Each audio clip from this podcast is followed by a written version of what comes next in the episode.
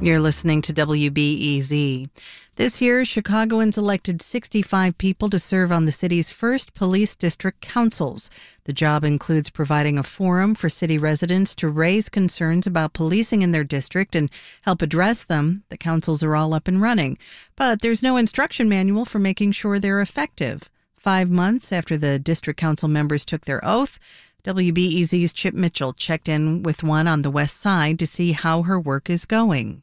You might expect Carmelita Earls to be about as pro police as a Chicagoan can be. She worked alongside cops throughout her 31 years as a firefighter. She's one of nine district councilors endorsed by the main Police Officer Union. But her story is more complicated. So is what drives her as chair of the Austin Council. She says a fall afternoon in 2011 changed her view of policing. She was doing yard work in front of her house. A young man and woman walked up with a sales pitch. Basically, told him I wasn't interested. And then um, I don't know how the conversation turned, but it did. And the young woman um, told me she was going to whoop my tail. And I told her, You and who else? So it just went south. Earls says the young man was about to throw a punch. So at that point, I grabbed her and used her as a filter, a buffer, and he hit her. An elderly neighbor saw it and screamed. Earls says her husband called the police. When the cops arrived, they spoke with the young woman and man. Then one approached Earls. He was very disrespectful. I said, How about asking me what happened? Earls says he wouldn't, so she went back to her yard work. I went to pick up a stick, a twig. The diameter is smaller than a, a straw. And he stomped on it and pinned my fingers underneath the stick this co- you had called the police, your husband had, and now he's stepping on your fingers? Correct. And as he's doing that, he said, "You're gonna stick. You're gonna raise a stick to me." I said, "Get your goddamn feet off my fingers." Earls says the cops handcuffed her and brought her to the Austin station. An officer there recognized her as a firefighter, but not just any firefighter. By this point in her career, Earls was a big boss. He said, Do you guys know who you have in there? A high ranking official of the fire department. And he came and he says, Why didn't you identify yourself? I said, Why do I have to? If this is how the people on the West Side get treated by the police, I'm glad I'm experiencing it. Earls didn't get the full experience. At her case's first hearing, the officers didn't show up and the judge tossed out the charges. Earls says she ran for Austin's Police District Council to change how officers treat West Siders. I know what people go through. You know, wherever I go, I'm going to stand tall, speak up, and not back down to anybody. I don't care who you are. The office of District Council. of, the City of Chicago. According to the best of my ability. Congratulations, you are installed. A few minutes after taking her oath this past May, Earls told me her first priority was to raise awareness about the consent decree, the city's court ordered police reform agreement. We want to get their engagement, find out exactly what police accountability and public safety looks like for Austin, and how do we bridge the trust gap because uh, we're going to be bridges.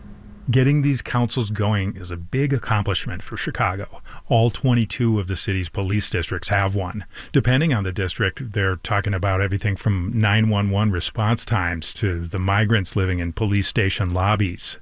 But talking is one thing. It may be quite another to actually get stuff people want, like more foot patrols or fewer traffic stops. Some of the obstacles are becoming obvious what I'm going to suggest as the chair of this meeting is to let you know that we have comment cards. In a grammar school cafeteria, Earls led the Austin District's monthly meeting last week. Apart from the other two councilors and some uniformed cops, just 10 residents showed up, nearly all middle aged or older. Reverend Damon Smith leads city support for district councils. He says Austin isn't the only council struggling to engage young people. The first couple of months, have been just to convince the people of the city of Chicago that they can do this. That has been a challenge. This is a brand new experience of democracy. And so, for the first time, residents of the city of Chicago have input on how policing, public safety, and accountability is going to work down to their very own district. Such a localized approach to civilian oversight, it's unique to Chicago especially because they're elected. Attorney Carlton T. Mayers II is a police oversight consultant for various U.S. cities. It's definitely being watched by other civilian oversight authorities around the country to see if there's a way that they can possibly replicate this model. But making that model work for communities, district council members like Carmelita Earls are working on it. The day after she chaired that council meeting in Austin, she bumped into a woman who'd attended. She said she had something to report, but she didn't want to say it in front of the officers. And I asked her why not. She says because when we go back home, when we call on these people, they know who called because they say the police tell them. So that put something on our mind. We had a Zoom call this morning, the three councilors, and we talked about how do we create a safe space for people to come and be able to express public safety.